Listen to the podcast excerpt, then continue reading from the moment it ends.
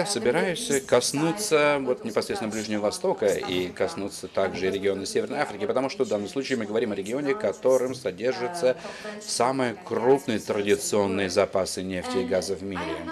И я не буду пытаться демонстрировать вам какие-то сложные экономические модели, я хочу с вами поделиться довольно базовыми и доступными фактами, в которых нет необходимости обладать знаете, экономическим опытом или статистическим опытом, дабы понять, что здесь что-то не так происходит с этим регионом.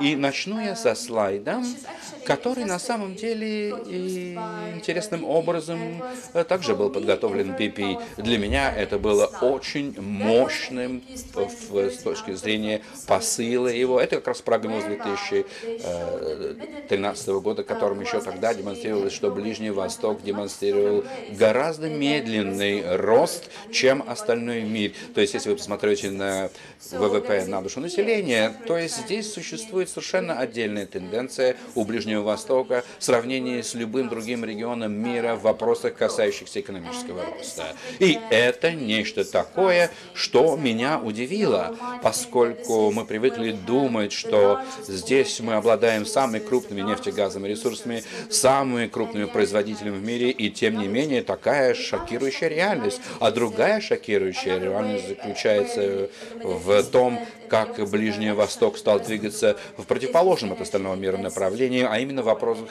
энергоинтенсивности или того, что называется энергоэффективности с точки зрения объема энергоресурсов, которые задействуются на производство одной единицы ВВП. Чем больше энергии ресурсов такого рода используется, тем, так сказать, в сравнении с тем, кто меньше пользуется на единицы. Поэтому, начиная с, этой, с этого откровенного по-настоящему слайда, давайте разобьем этот аргумент на составляющие и посмотрим на различные, э, ну вот, э, составляющие, как, например, добыча энергии, так сказать, экономика и как дальше дела будут обстоять в регионе. Владимир на одном из последних слайдов э, показывал на энергокорзину, энергоресурсов, которая практически по всем регионам мира довольно красочная, потому что там и нефть мы видим, и газ, и уголь, и ядерную энергетику, и возобновляемые источники, солнечную, ветра, гидро и био.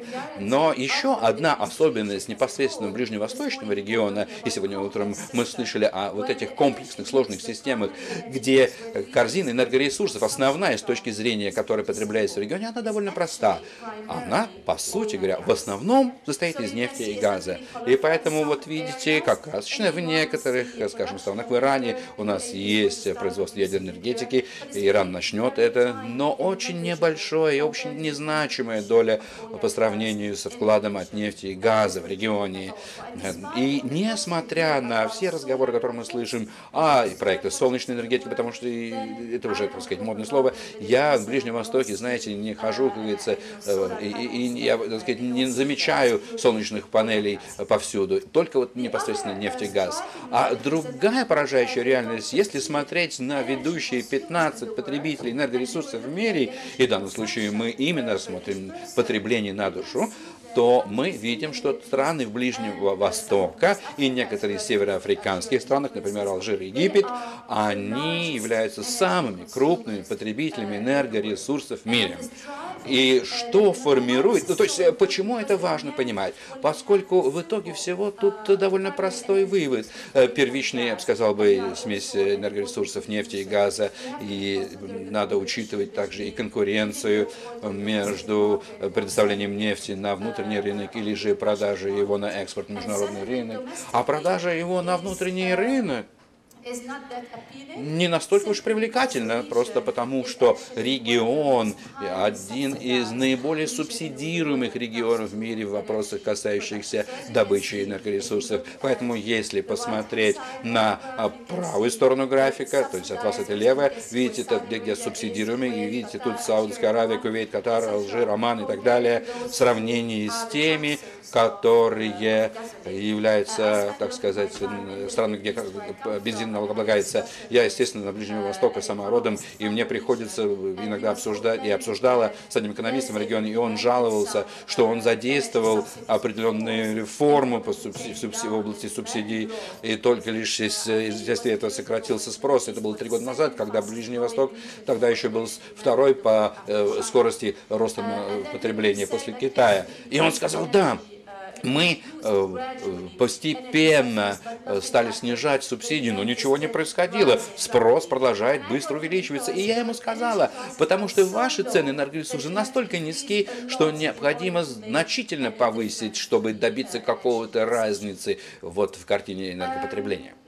И вот, это все беспокоит, и это, конечно же, можно было бы как-то контролировать разумной политикой. Но существует измерение, которое упоминается и обсуждается на различных форумах, посвященных Ближнему Востоку, а именно рост народонаселения. В данном случае мы говорим о регионе, в котором отмечаем самое быстрое э, рост населения в мире. Как мы отмечаем, темные колонки – это Ближний Восток, а оранжевым обозначены э, остальной остальной мир, и мы видим, насколько скорость прироста в Ближнем Востоке э, высока. Почему это беспокоит? Как вы можете понимать, нефтегазовая отрасль является массивной с точки зрения генерирования доходов, среди прочих, но с точки зрения именно интенсивной, именно с точки зрения инвестиций, но не трудозатрат человеческих.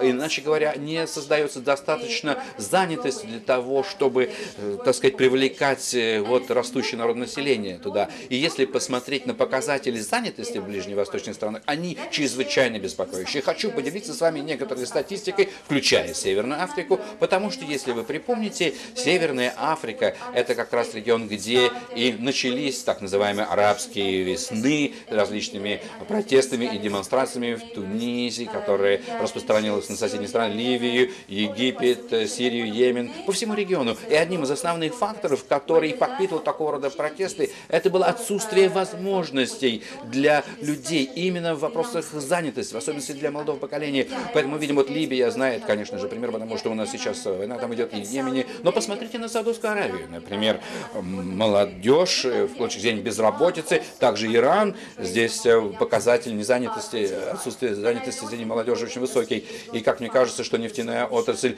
не несет в себе решение этой конкретной проблемы. Теперь, если посмотрим на экономический рост региона целиком, и здесь я демонстрирую, что экономический рост нефтеэкспортеров э, по сравнению с остальными странами, другими странами, и мы видим, что кривая, светло-голубая, она такая, очень спазматическая. Перепады довольно значительные. И если бы я хотела показать вам какую-то более качественную иллюстрацию той же самой мысли, я просто бы добавила еще и цену на нефть. И как вы можете отметить, вот эта позитивная корреляция, эта тесная связь между изменениями и экономическим ростом региона и перепадами цены на нефть, и со всем уважением, сам ведущий энергоэкономисты, да, цена на нефть не нечто такое, что можно легко предсказать. Но история э, попыток все-таки прогнозировать ее, она просто абсолютно неправильная, потому что всегда какие-то неточности. Представьте себе, что ваша экономика да, зависит от такой переменной, которую вы не в состоянии контролировать.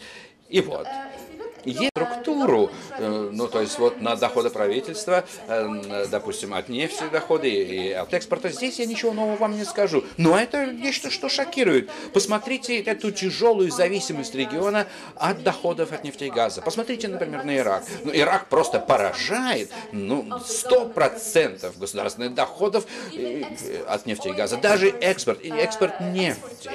Доходы экспортной нефти практически тоже 100% от нефти. Я бы сказала, что с точки зрения менее зависимых, и тут надо, конечно, осторожно использовать это слово наименее, это Иран на самом деле, это гораздо более крупная экономика, чуть более диверсифицированная, но тем не менее, которая продолжает зависеть от доходов нефти и газа с точки зрения экспорта. Арабские Эмираты, поскольку у них, конечно же, очень много возможностей реэкспортирования. И вот, именно вследствие такой сильной зависимости, и поскольку раздутый государственный сектор в них наблюдается, любые перепады, изменения цены на нефть будут в основном конечно же, чувствуется государственным сектором. И вот что происходит, когда мы вступаем в новый этап, новую фазу. Я здесь немножко сдерживаюсь, э, знаете, говоря, э, сказать, этап низкой нефти. Я скажу, что низкий относительно, потому что с каких пор вообще 50 долларов за баррель считалось низкой ценой, но сравнивая с предыдущим этапом между 2011 и 2014 годом, у нас был относительно высокий этап, 100-110 долларов э, на баррель.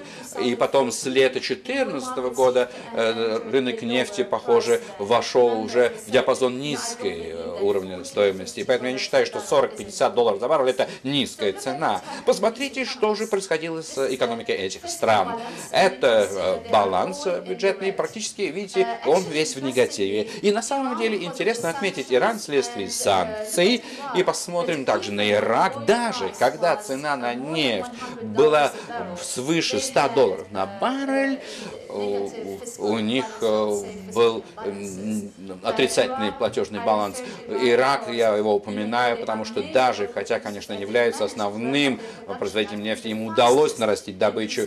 И самое быстрое, я бы сказал, бы, наращивание было в 2015 году. Все равно много было разных проблем. Борьба с ИГИЛ и э, различные прочие военные действия. Но я думаю, что в прошлом мы всегда пользовались Нигерией как таким, знаете, типичным примером примером ресурсного проклятия, нефтяного проклятия. Сегодня Ирак э, очень легко вписывается именно в эту категорию, включая, безусловно, в дополнение к этому а, проблемы с ИГИЛ. И э, вот, собственно, цифры. Я немножко сдерживалась именно в плане того, чтобы включить этот слайд, поскольку, конечно же, много информации я не получаю от э, статистики точки безубыточной. Но как только цена на нефть падает, все международные организации и различные эксперты начинают говорить о, собственно, точке безубыточности с точки зрения цены на нефть. И прокомментирую вкратце. Желтая линия – это средняя цена на нефть на первую неделю марта. И мы можем видеть, что по всем странам, за исключением, может быть, Кувейта, мы можем видеть, что им требуется гораздо более высокая цена на нефть, нежели чем та, что сегодня, дабы сбалансировать свою бухгалтерию. Но имейте в виду, что к этим цифрам необходимо относиться сдержанно, потому что точка безопасности именно финансования она может меняться, поскольку она, безусловно, зависит от политики э, затрат, которые э, имеются у той или иной страны. Ну, чтобы вы могли почувствовать, э, собственно, вот эту вот асимметрию, если хотите, хотите, между сегодняшней реальностью нефтяного рынка и, собственно, потребностями, которые переживают эти экономики. Собственно, какое было реагирование? Да, вот.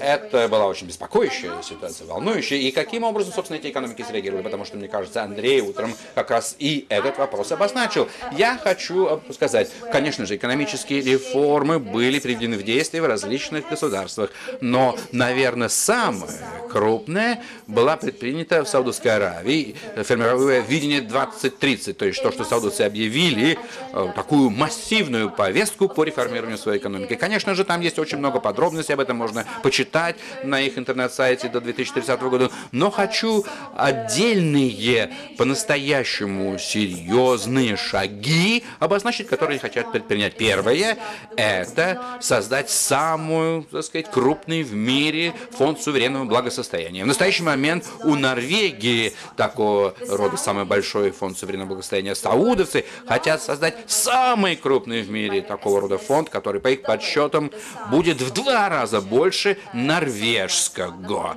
Не только в два раза, в два, ну, то есть это будет очень большой, самый большой в мире. Да. А второе, это IPO компании Saudi Aramco. Как многие из вас, наверное, слышали, Саудовская Аравия одна из немногих стран в мире, которая, безусловно, придерживается частных инвестиций в нефтегазовый сектор. Однако они приняли решение продать э, а, акции, это, так сказать, жемчужины, где-то в 2018 году, собственно, это должно случиться, так, как случае, не объявляли, и, собственно, все ждут вообще, что будет происходить с этим IPO. Я еще к этому IPO э, вернусь на моем последнем слайде. Потом они, э, собственно, различные налоги решили ввести. НДС, подоходный налог, знаете, я сначала писала, собственно, так сказать, алкогольный налог, хотя, знаете, я вспомнил, что что в Саудовской Аравии нет алкогольного налог на сладкие газированные напитки и на табачные изделия. То есть вот это вот некоторые из тех мер, которые правительство пытается задействовать, дабы диверсифицировать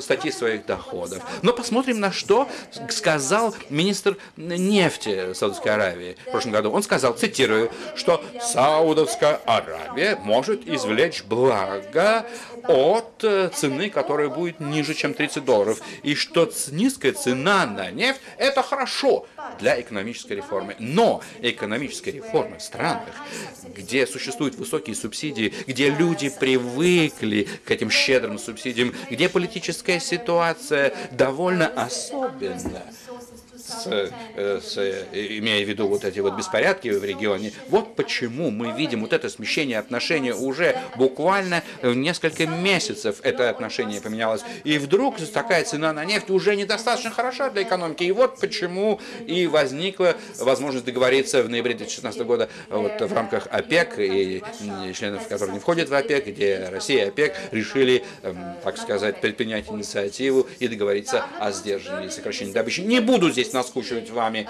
вам подробностями этих договоренностей. Просто хочу привлечь ваше внимание к одному моменту. Саудовская Аравия берет на себя самое большое бремя сокращений именно в рамках этих договоренностей. То есть они реально надеются, что это позволит им неким образом повернуть вспять падение цен на нефть. И буквально несколько минут я сейчас хочу потратить, чтобы описать, насколько такая стратегия эффективна. Если, во-первых, вы меня спросите, какой, собственно, самая лучшая, говорится, польза от этой сделки, это, безусловно, репутация репутационный э, здесь капитал. Если вернуться к периоду до этих договоренностей, многие говорили о окончании ОПЕК, что э, о смерти ОПЕК, что ОПЕК, как говорится, все, его нету, давайте жить. Но как только договоренность была достигнута, ОПЕК Э, возник как феникс из пекла. Знаете, это интересно, знаете, читать было тогда каждый день эти газеты, и еще и следить за тем, что происходило на нефтяном рынке, было очень, знаете, смешно а, видеть, как моментально меняется риторика и восприятие. Ну, а еще польза, да, если мы посмотрим на цену на нефть, то видите, собственно, что как будто она постоянно шла вниз, вниз, вниз, уже говорили, сейчас вот будет 20, э, потом будет 10, но что удалось добиться через сделку с ОПЕК, это установить вот этот вот дно, и после которого, так сказать, цена на нефть начала отскакивать вверх. Однако, э, насколько вообще долго это будет успешно, потому что, если помните, эта сделка была достигнута в январе, и как вы видите, что в начале марта уже мы отмечаем резкое снижение цены на нефть, потому что есть важные силы, которые продолжают действовать.